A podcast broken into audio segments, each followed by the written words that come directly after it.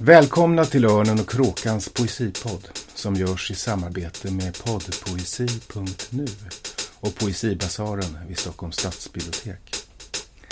I den här podden samtalar kritiker, poeter och andra om aktuell poesi. Och så läser vi dikter förstås. Klart. Hej, jag heter Magnus William Olsson. Välkomna hit. Publiken som är här. Vi spelar ju in det här live i Poesibazaren. Har vi någon publik? Kan vi höra något? Ja, där är de. Och vi spelar alltså in det här den 23 augusti. Och det här är det femte avsnittet av Örnen och Kråkans Poesipodd. Som en lite löpsedelsretorisk touch har fått titeln De glömda böckerna.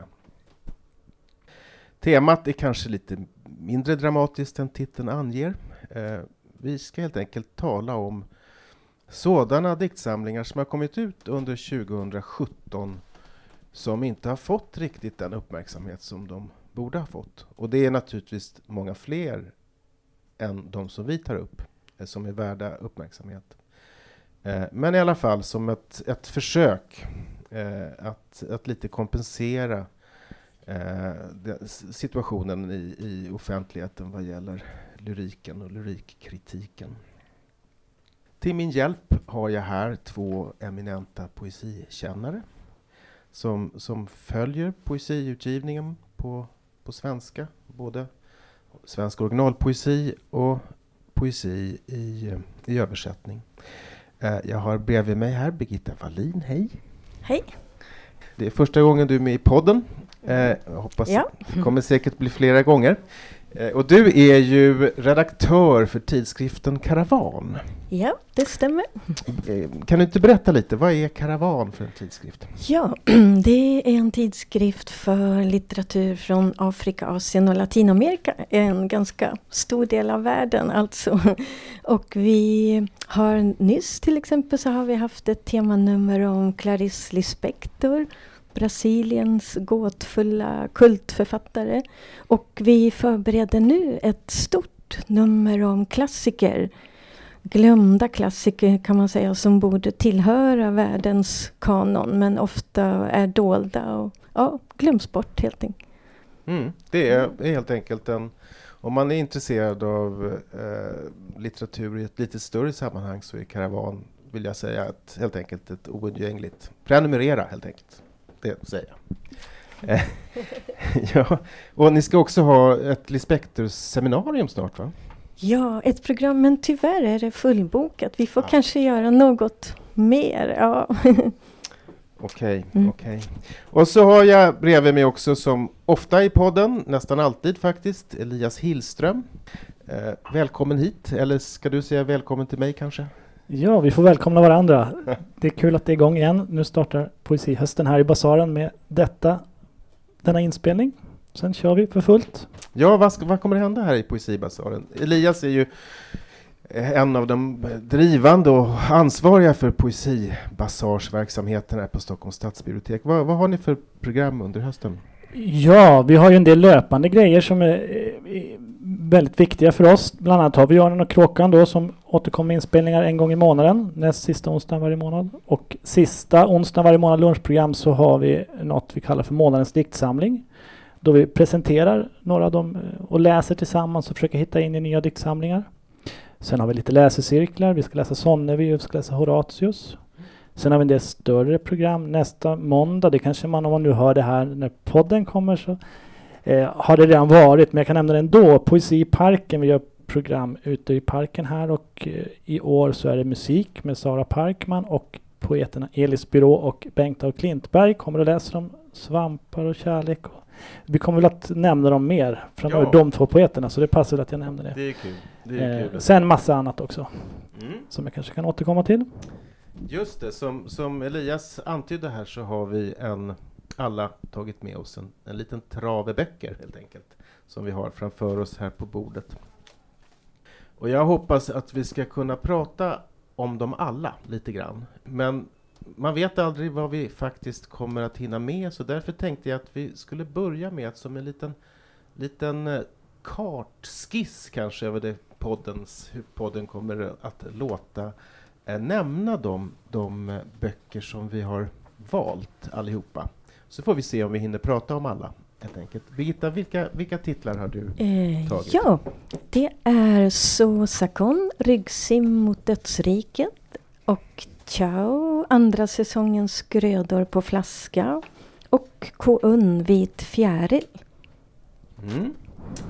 Just det, östasiatiska poeter, en del. Ja, det blev så. Mm, spännande.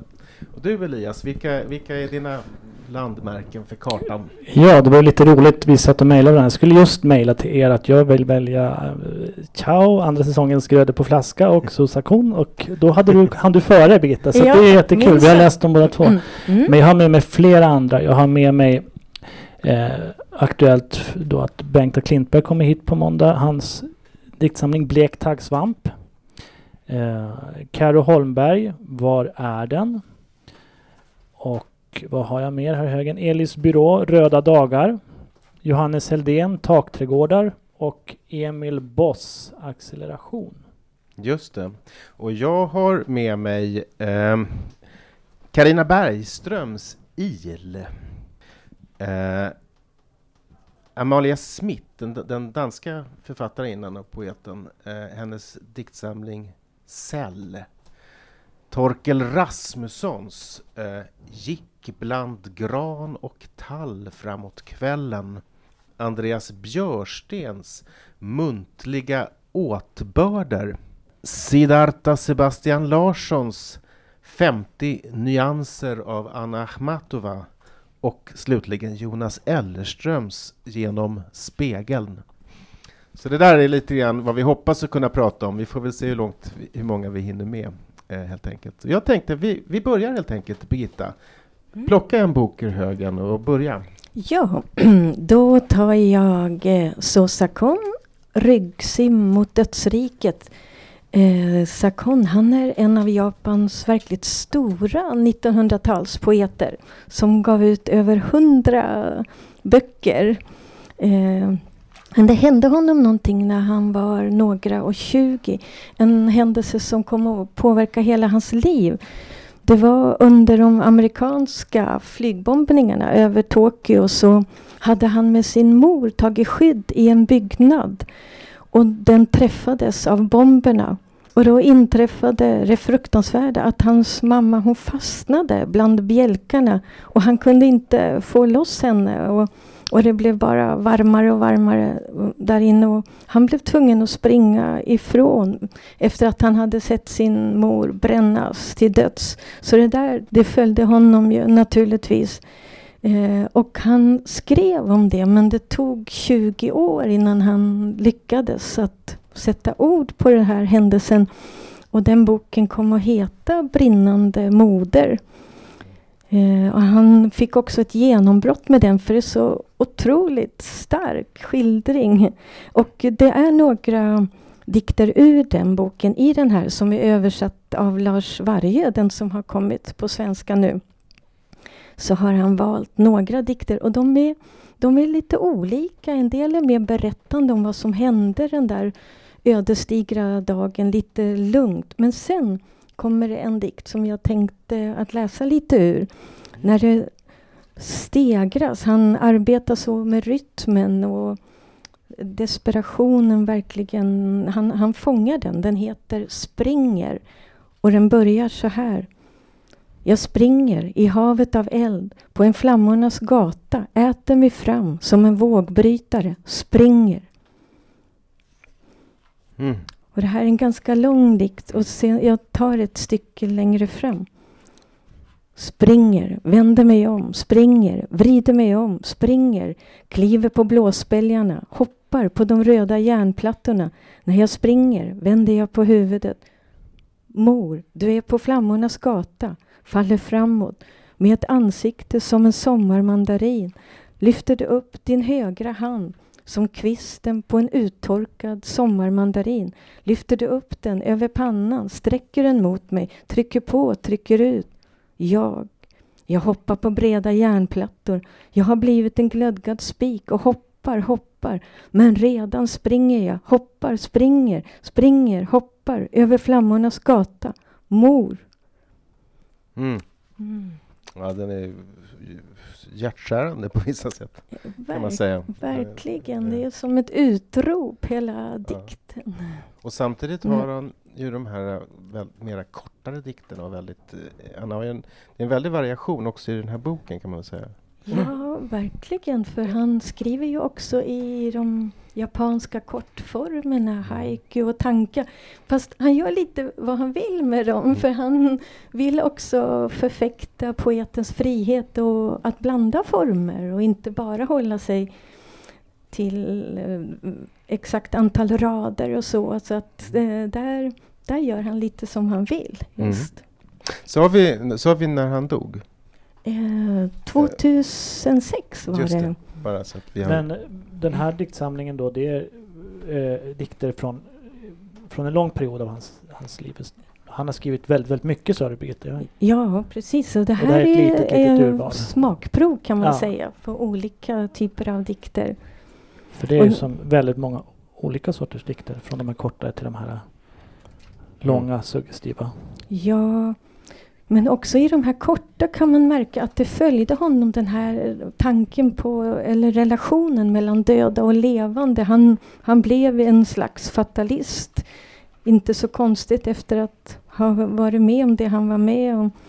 Så han betraktar världen sådär ganska, vad ska man säga, överseende. Som, kanske jag kan ta en kort dikt som går så här. Efter att ha blivit av med ett av benen beundrar syrsan månen. Det är en sån dikt som man tittar på kort och tänker på länge. Det är ju Sosakon är ju det finns ju inte så mycket japansk poesi på svenska. Och det Lars Värje har ju varit oerhört viktig. Det beror ju lite grann på att det finns så få översättare. Intressant. Det måste ju ja, visst. Men det här är också första delen i en ny serie på Tranan, va? Och man ska ju ut vinnarna av Cicada-priset. Så det kanske, jag vet inte, fler japaner som kommer. Ja, och just det är ju ett pris. Det instiftades till minne av Harry Martinsons 100-årsdag 2004. Och så Sosakon var den första som fick ta emot det här priset. Och det är just till östasiatiska poeter. Ja, det var alltså Sosakons ryggsim mot dödsriket i översättning av Lars Värje och utgivet av Tranan på Tranans förlag. Okej, Elias, vilket är ditt första val? Oj, vilken ska jag ta först? Jag kanske kan ta den här Klintberg.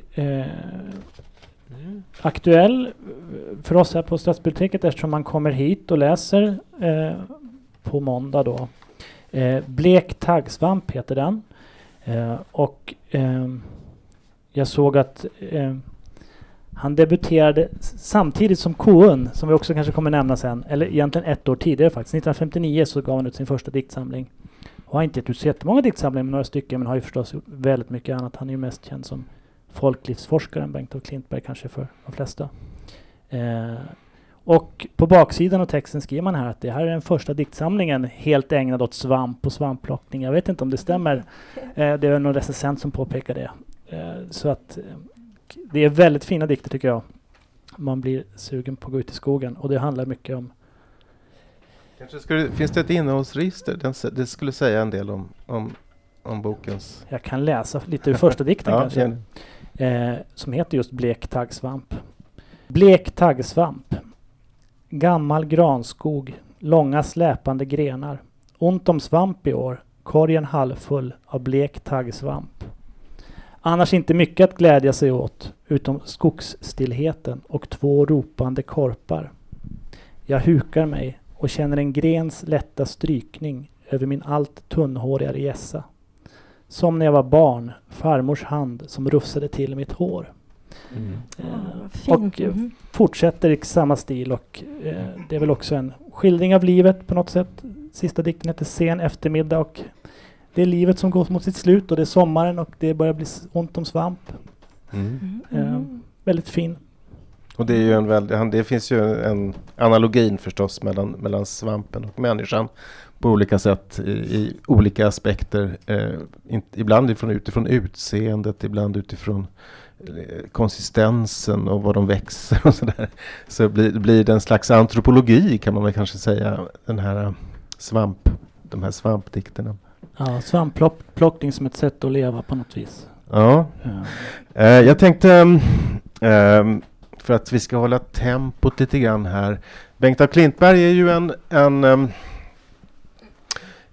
han tillhörde ju, var ju ganska central ändå i 60-talets poesi. Han debuterade ju på 60-talet och kom att vara nära såväl kan man väl säga den konkretistiska rörelsen som den som kom att kallas den nyenkla poesin. Det så mera har att göra med popestetiken. Och jag har en bok någonstans här som av en annan av 60-talspoeterna, Torkel Rasmussen, som jag tänkte tala för.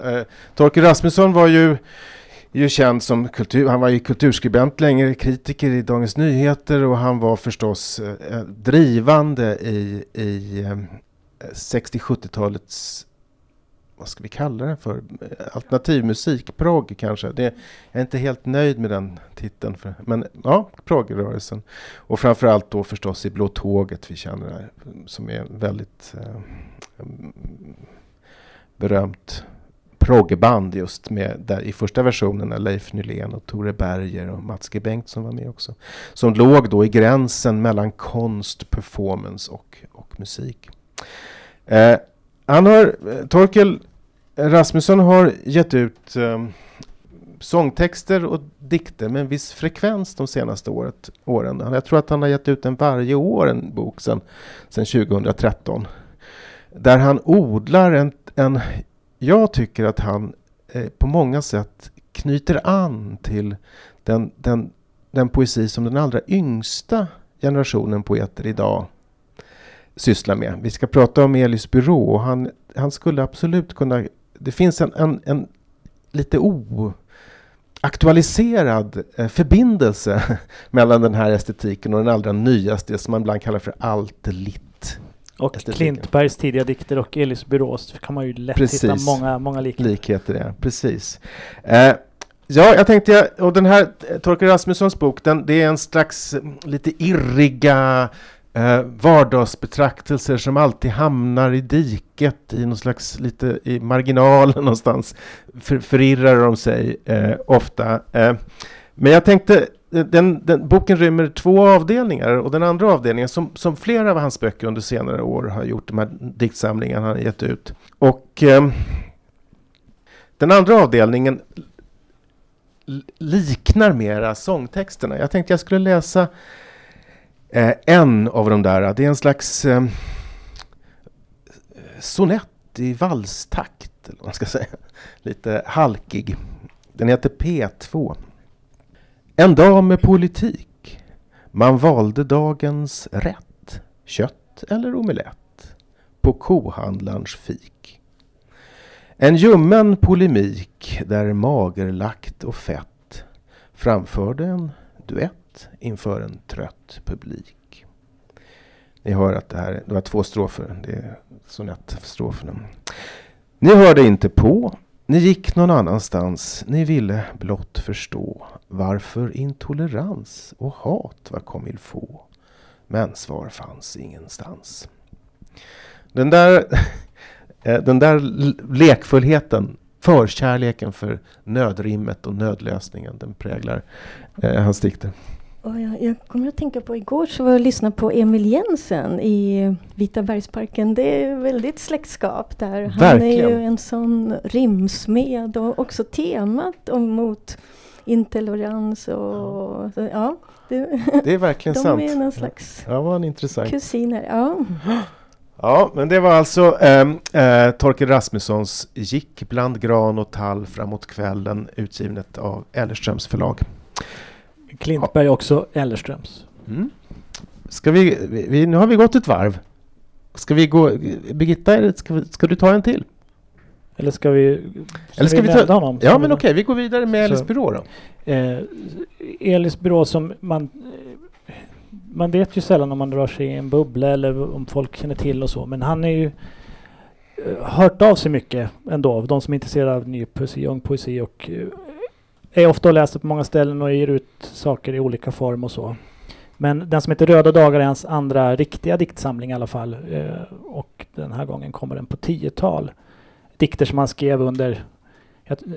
Han sa att han fick kontrakt på gjuten innan han hade skrivit dikterna, sen skulle han skriva dem på 2 månader eller någonting. Och det gjorde han. Och jag har mest läst han som Twitter-poet eller så. Han är ju väldigt finurlig och rolig och fyndig och har en viss jargong som gör sig väldigt bra på Twitter i ett flöde och sådär. Och tänkte att det är där han passar bäst. Men när man sitter och läser hela den här Röda dagar koncentrerad i ett svep så blir det någonting annat, och det blir väldigt fascinerande och bra, tycker jag. Mm. Och det är väldigt maximalistiska dikter, eller vad ska man säga? Första intrycket är att det är svamligt och att det är allt ska in och det är nödrim och det är fåniga ordvitsar och det är man får känslan av att han vill inte censurera sig, han vill få med allt som är barnsligt, dumt, lågt, allt. Och det blir en viss effekt när man läser allting koncentrerat och så. Det finns ju teman och historier under alla referenser och under allting. Det är ofta påfallande ofta så handlar de ändå om poesi just. Precis. Och det är ju intressant kan man tycka. De handlar ju om poesi och språket, och han är ju otroligt intresserad förstås av språket. Det är väl kanske alla poeter, men det finns ju både en slags språkkritik och en språkbejakelse. Det finns en dikt som man kan se som en slags programförklaring, tycker jag. Eller flera dikter handlar som sagt om att skriva dikt. En som heter Det här är dokument 11. Jag vill skala bort alla maner och ängsliga poser för att komma åt alla maner och ängsliga poser som finns där under. De verkar fina. Tycker jag säger en del om vilken typ av dikt han skriver. På ett ställe så skriver han i dikten Hämnden: det är skönt att den konceptuella poesin inte längre finns. Att jag aldrig mer kan se mig själv i spegeln. Det är ju lite typiskt, tycker jag. Men han tillhör ju en generation som jag brukar kalla dem för en postdigital poesi. Därför att de är så starkt förhåller sig till, dess utgångspunkt är så starkt den nätets uppmärksamheter. Sen har de i postdigital anda flyttat över allt mer kanske i böckerna. Och det där är en generation skandinaviska poeter. I Danmarks, hans kanske allra mest, den som liknar honom mest, eller som han liknar mest kanske, den danska poeten Kaspar Erik skulle jag säga. Som också är väldigt stark Twitter-poet, och det finns någonting, det finns en generations, och den är väldigt, jag skulle säga att dess främsta front, även om den inte är uttalad, den här dikten var en lite uttalad, gäller just förhållandet till just det man skulle kunna kalla för arvet från konkretism, det som ibland har kallats för språkmaterialism i svensk poesi, det konceptuella just. Och där finns det en liten liksom poetologisk fight på gång kan man väl säga, som inte riktigt är artikulerad, men som kom fram i den där dikten lite grann. Mm. Som jag tycker, tror jag många som gillar Elis, känns väldigt befriande. Han känns, jag tycker man kan tycka att mycket poesi som har kommit under 00-talet så är väldigt akademisk, den är väldigt uttänkt. Här är det mera, det är lite mera rock'n'roll, eller lite mer släppa allting och bara få vara fånig, få vara dum, få vara den man är, som jag tycker känns väldigt befriande och lustfylld. Och han han skriver ju, som du säger, mycket om att skriva dikt. I en dikt så jag försöker skriva en spretig diktsamling med flera av varandra oberoende dikter, vilket är lögnaktigt och äckligt. Men alla sidor ska kunna leva själva. Jag försöker fläta samman drypande den romantiska, patetiska, naivistiska kraften i Boris Pasternaks beundrarbrev till Marina Sercheva och Rilke med den mångbottnade idealismen i Paris Hiltons medierade liv. Och så fortsätter. Men det kom ju ändå in, han är ju läst på Biskops Arne som alla andra, så han är ju också skolad då ändå. Ja, men verkligen. Så. Och medveten om vad han gör. Mm. Ja, kanske kan anknyta till en kinesisk poet som heter Qiao, eller det är hennes pseudonym, ett ord som betyder bro. Och hon där har sagt att nej, jag läser inte poesi för att inte bli påverkad. Men hennes översättare Göran Sommardal säger att det gör hon nog visst. Och man kan också som läsare, även om man kanske inte känner till så mycket äldre kinesisk poesi, så kan man ana eller känna en slags klang av den här tidigare poesin. Med, månen förekommer ofta till exempel och så.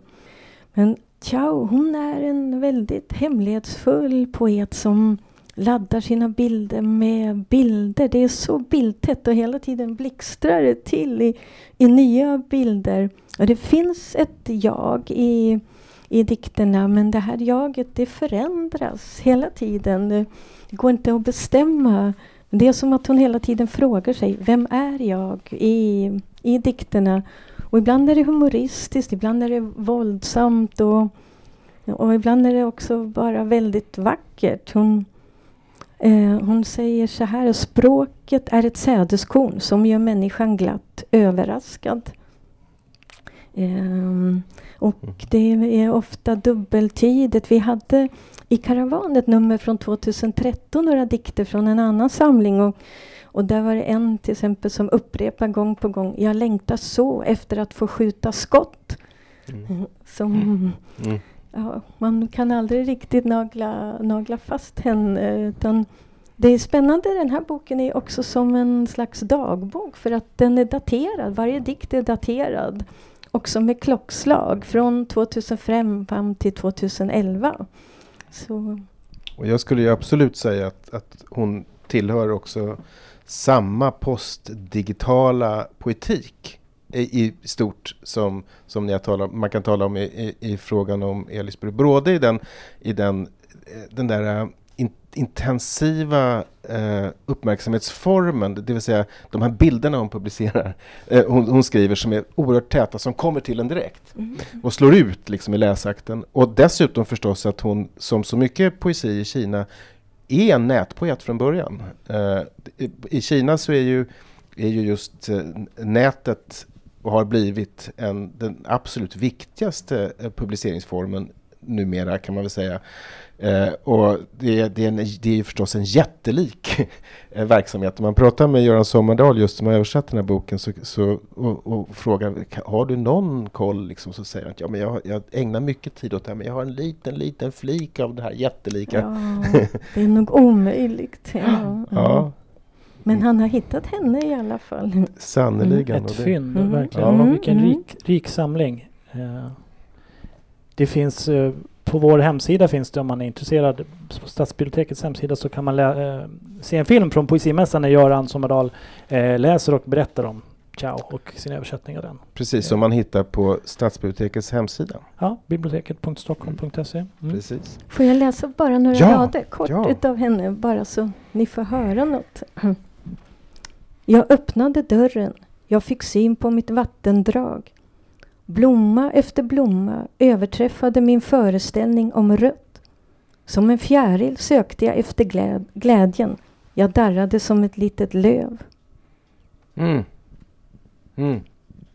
Jag tänkte på det här var alltså Qiao.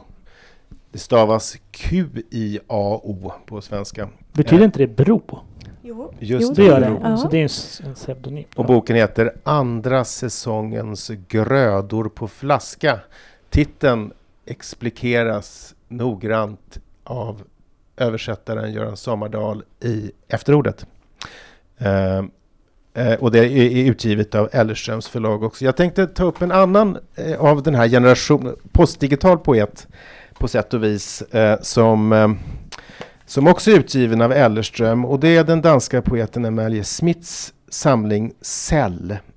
Som hon är ju också en poet som, hon är både bildkonstnär och poet, utbildad på Konstakademin och på Författarskolan i Köpenhamn, och hon gav i år ut en fantastisk samling texter som är dagboks och artiklar och ett slags månggenresamling med texter som heter Ett hjärta i allt.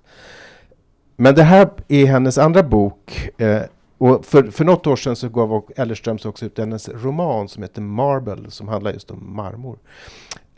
Men den här boken heter Cell, och det är just en konceptuell diktsamling fast i den postdigitala traditionen. Den handlar om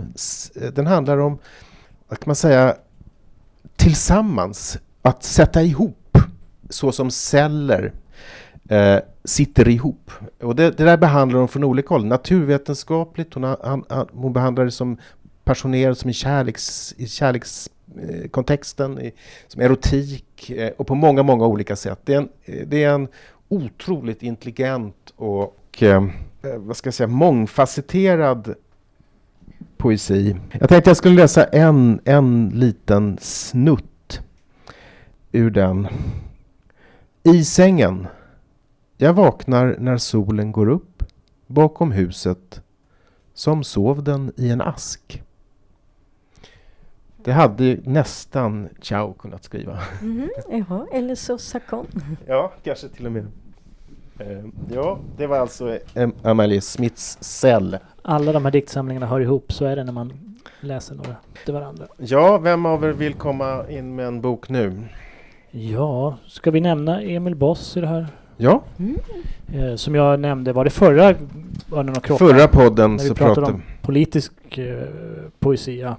Och då hade jag bara hört om de dikterna läste in på poddpoesi. Jag hade inte fått själva diktsamlingen ännu.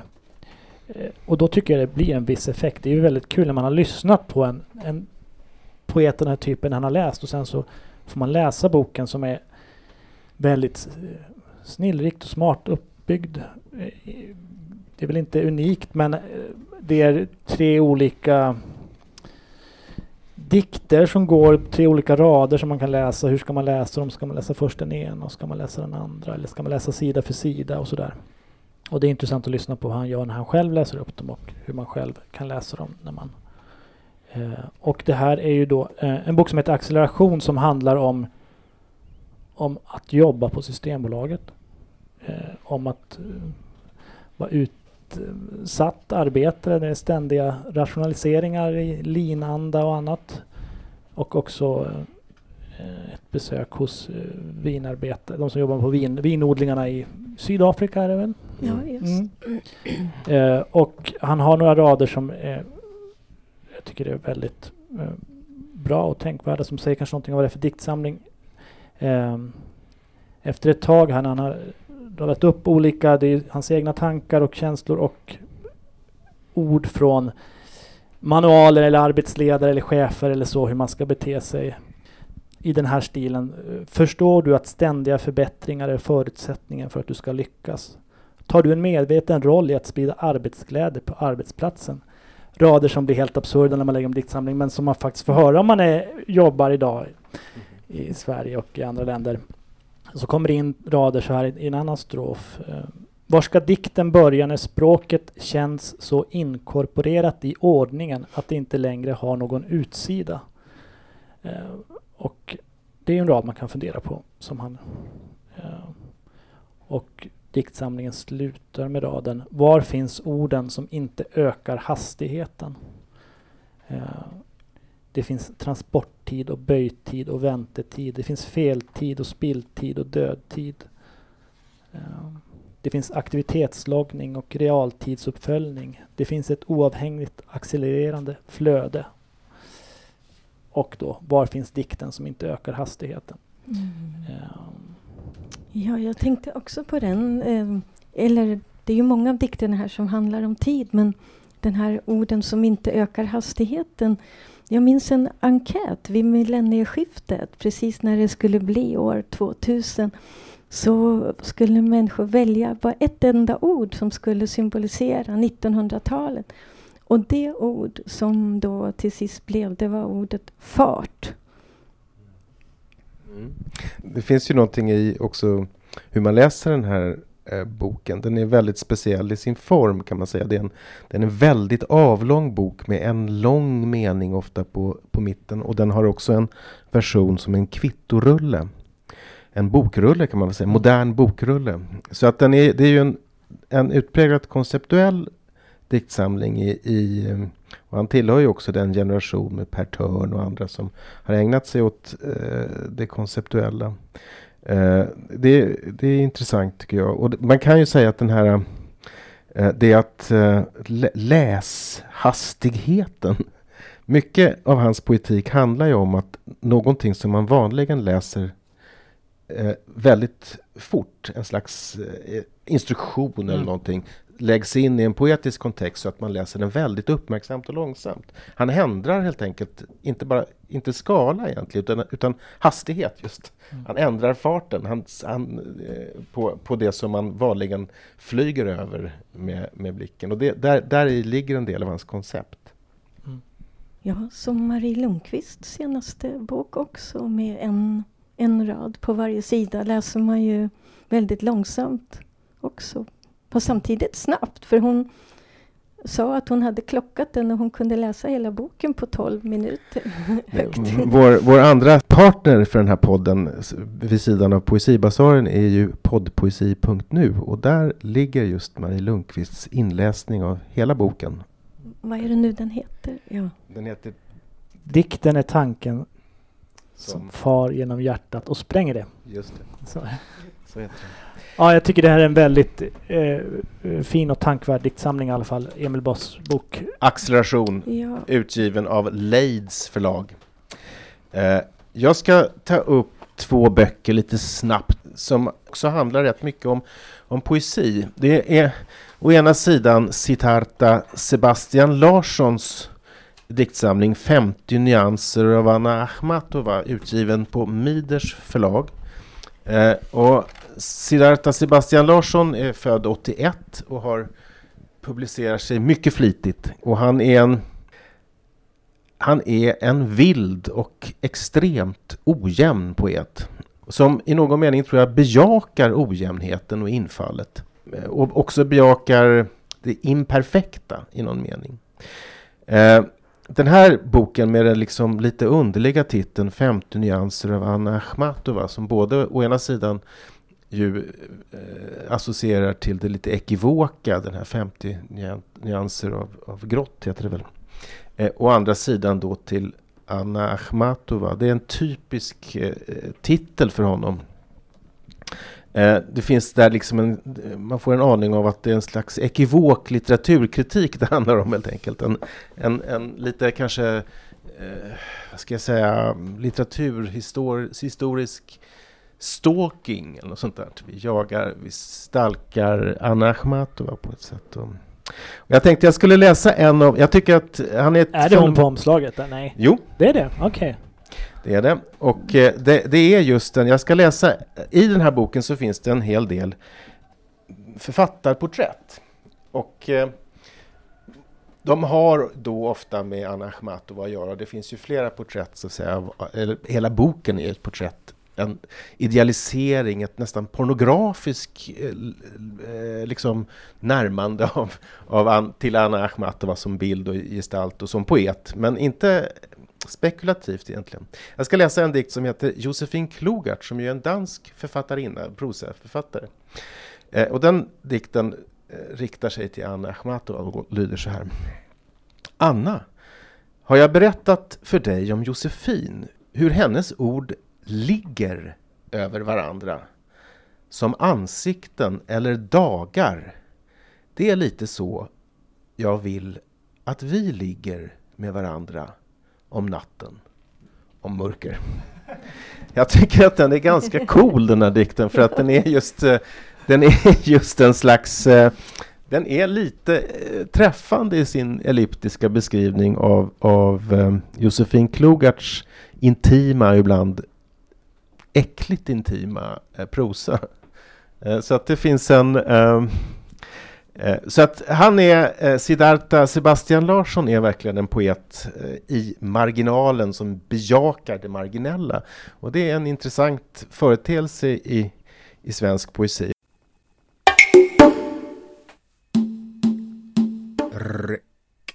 lam. Listen.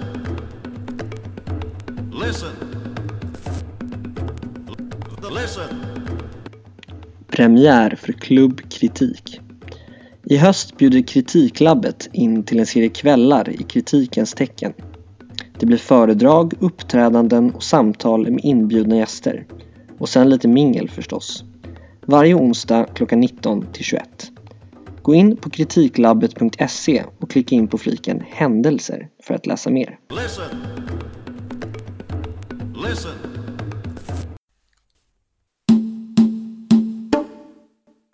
Jag tänkte jag skulle få möjlighet att ta upp en annan bok som jag verkligen har tyckt mycket om under 2017 års utgivning.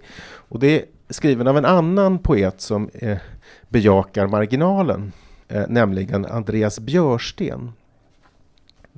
Den heter Muntliga åtbörder och har undertiteln En liten lyrisk självbiografi, Muntliga dikter 3.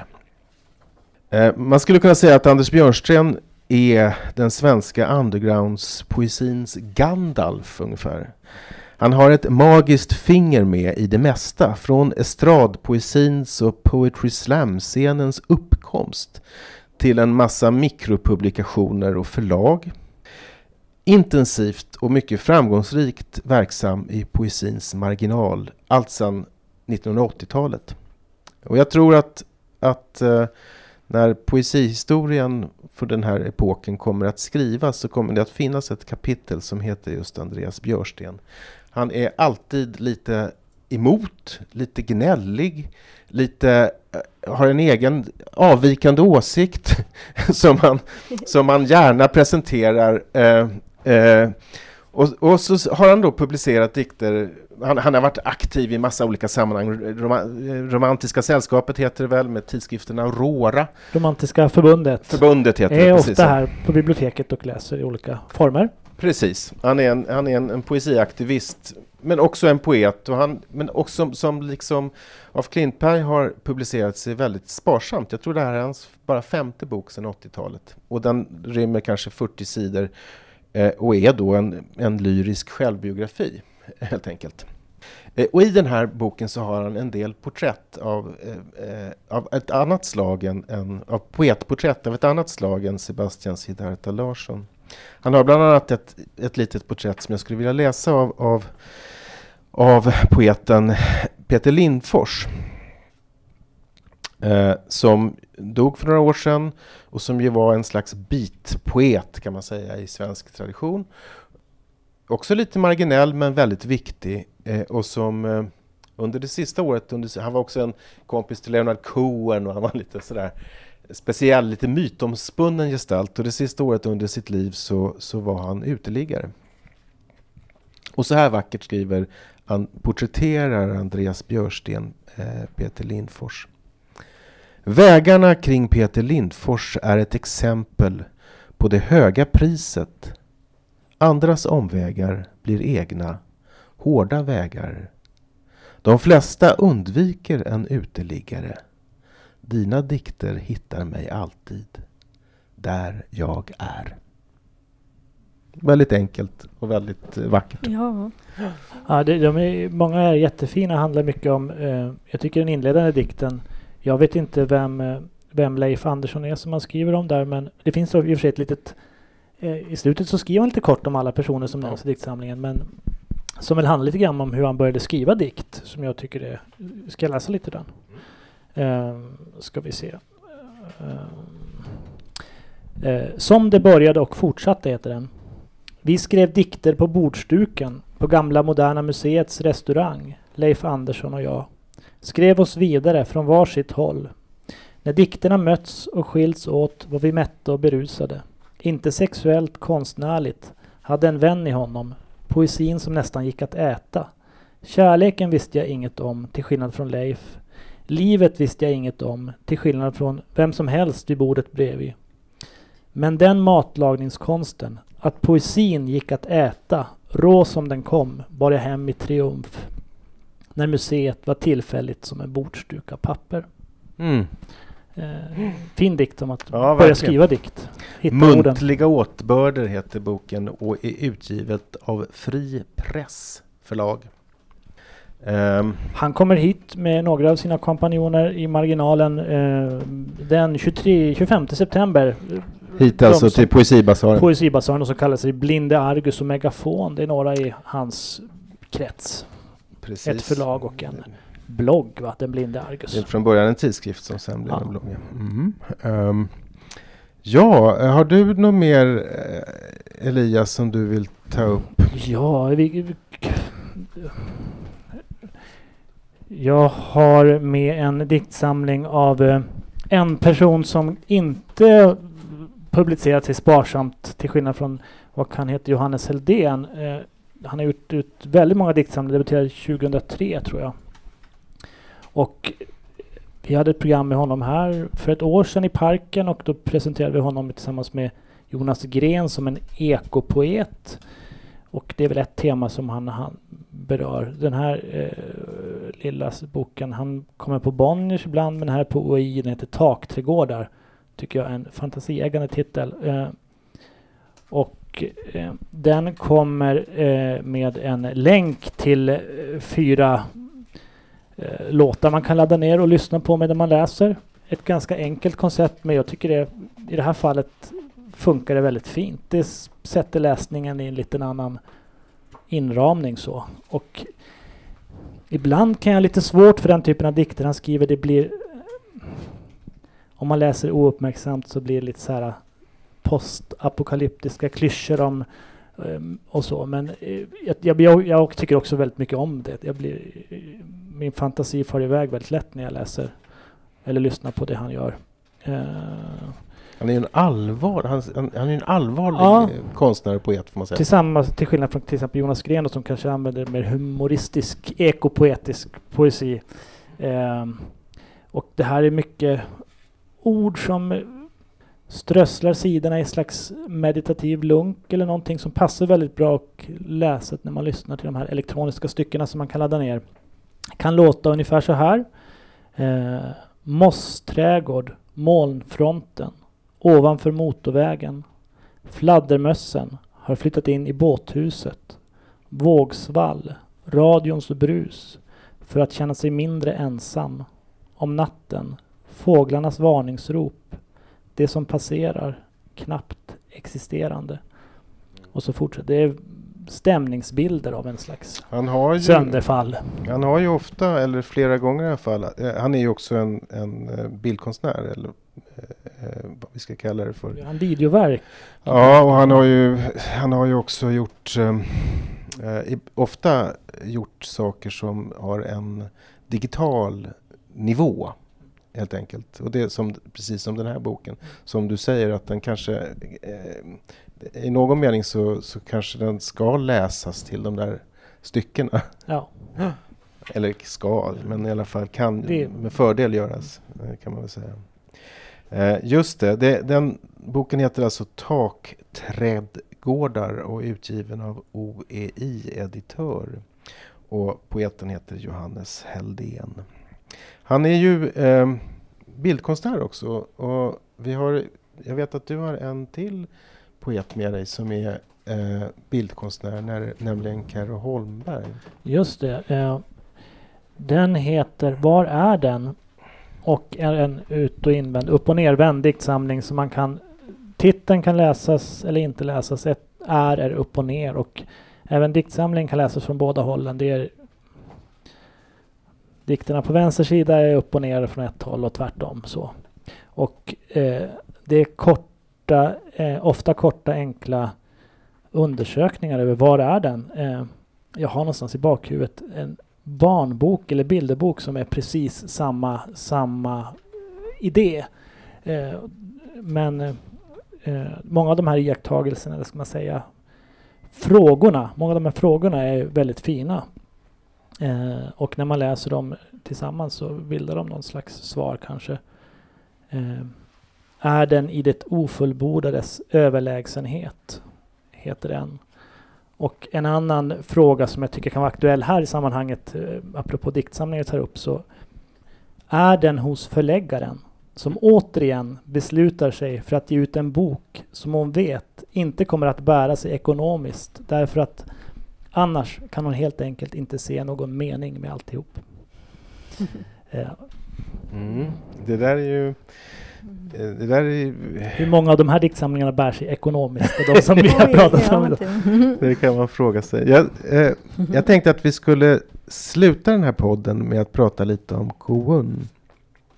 Men jag ska innan dess skulle jag vilja ta upp en av dem som bär upp poesin i Sverige. Nämligen Carina Bergström, som är aktiv i till exempel i Sorsele poesisällskap och är en poesiaktivist. Viktig för det här nya decentraliserade offentligheten som poesi numera utgör, med förlag på olika platser i små communities. På många många av dem vi har läst här är ju helt enkelt knutna till några av de här decentraliserade centrarna eller förlags, många små förlag och så. Jag skulle bara vilja nämna Carina Bergströms diktsamling Il och läsa kanske någonting ur den, för det är en slags vardagspoesi, en slags kärv centralurik kanske man skulle kunna säga, fast den är epikureisk kanske i sin hållning. Den sysslar väldigt mycket med det sinnliga och väldigt lite egentligen med det känslosamma. Jag ska läsa en dikt ur den här boken, tänkte jag, bara som ett exempel på hennes som också ger en liten inblick i hennes poetik. Att gå in i gåendet, att se in i seendet, att gråta sig in i sorgen, att sörja sig in i hjärtat, att älska sig in i sitt innersta, att skratta sig in i skrattet, att nå det yttersta, att ytterst gå utanför, att skapa sig en existens. Och det där, man skulle kunna säga att hon också diktar sig in i dikten på ett sätt som det är en fin och verkligen läsvärd diktsamling. Den heter alltså Il och är utgiven på Ord och visor förlag. Vad betyder titeln, eller vad är Il? Ja, jag tror att det är IL, men det är en accent på. Hon vill väl undvika det italienska Il. Eller något sånt. Jag vet inte. Om vi vill att det ska heta Il. Det är Ila och Ilande och den associationen som också finns i Vindil. Ja, Vindilen också. Precis. Ja, nu har vi gått igenom en hel massa dikter och diktsamlingar och poeter.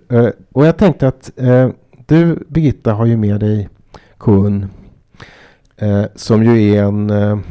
jag tycker att det är vackert att få sluta med hans poesi. Ja. Berätta.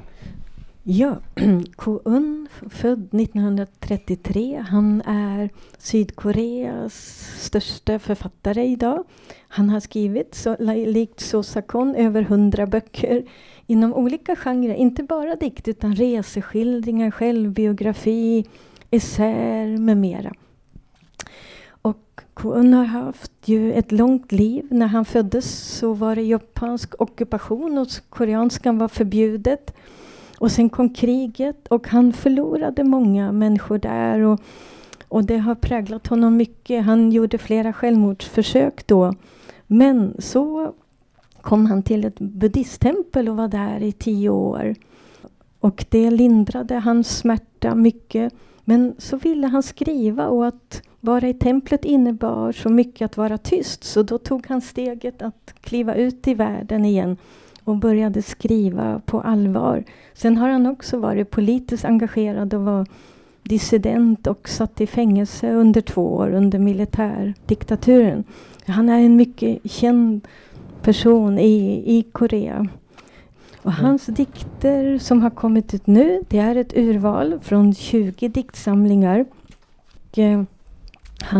Hans språk är så lekfullt och han blandar högt och lågt. Det är ofta en överraskande slutmening. Och han har på något vis, det som kanske alla stora poeter har, barnets förundran är så stark hos honom. Samtidigt som han vet allt om sorg. Han har en slags gamle mannens visdom. Men just den här lekfullheten är så utmärkande. Jag har intervjuat hans översättare som är en koreanska. Och hon ska verkligen hylla. Song Kyung Choi heter hon. För hon har översatt till ett språk som inte är hennes första språk. Och jag förstår bara inte hur hon har klarat det.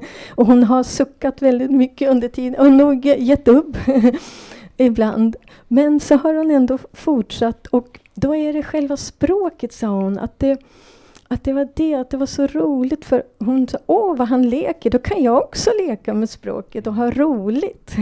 Så hon har klarat det bra. På koreanskan är det många stilnivåer som inte märks på samma vis på svenskan. Men det har blivit en väldigt fin bok. Den här Vit fjäril, utgiven på Atlantis. Man skulle kunna säga att den gamla vise mannen finns det, men det barnsliga finns ju hela tiden närvarande också i hans, hela hans attityd. Ja, oj. Absolut. Min känsla är att det finns ju poeter som man... Nu får man ju bara en aning, även om det är ett generöst urval av, och han är ju översatt förut. Men alltså...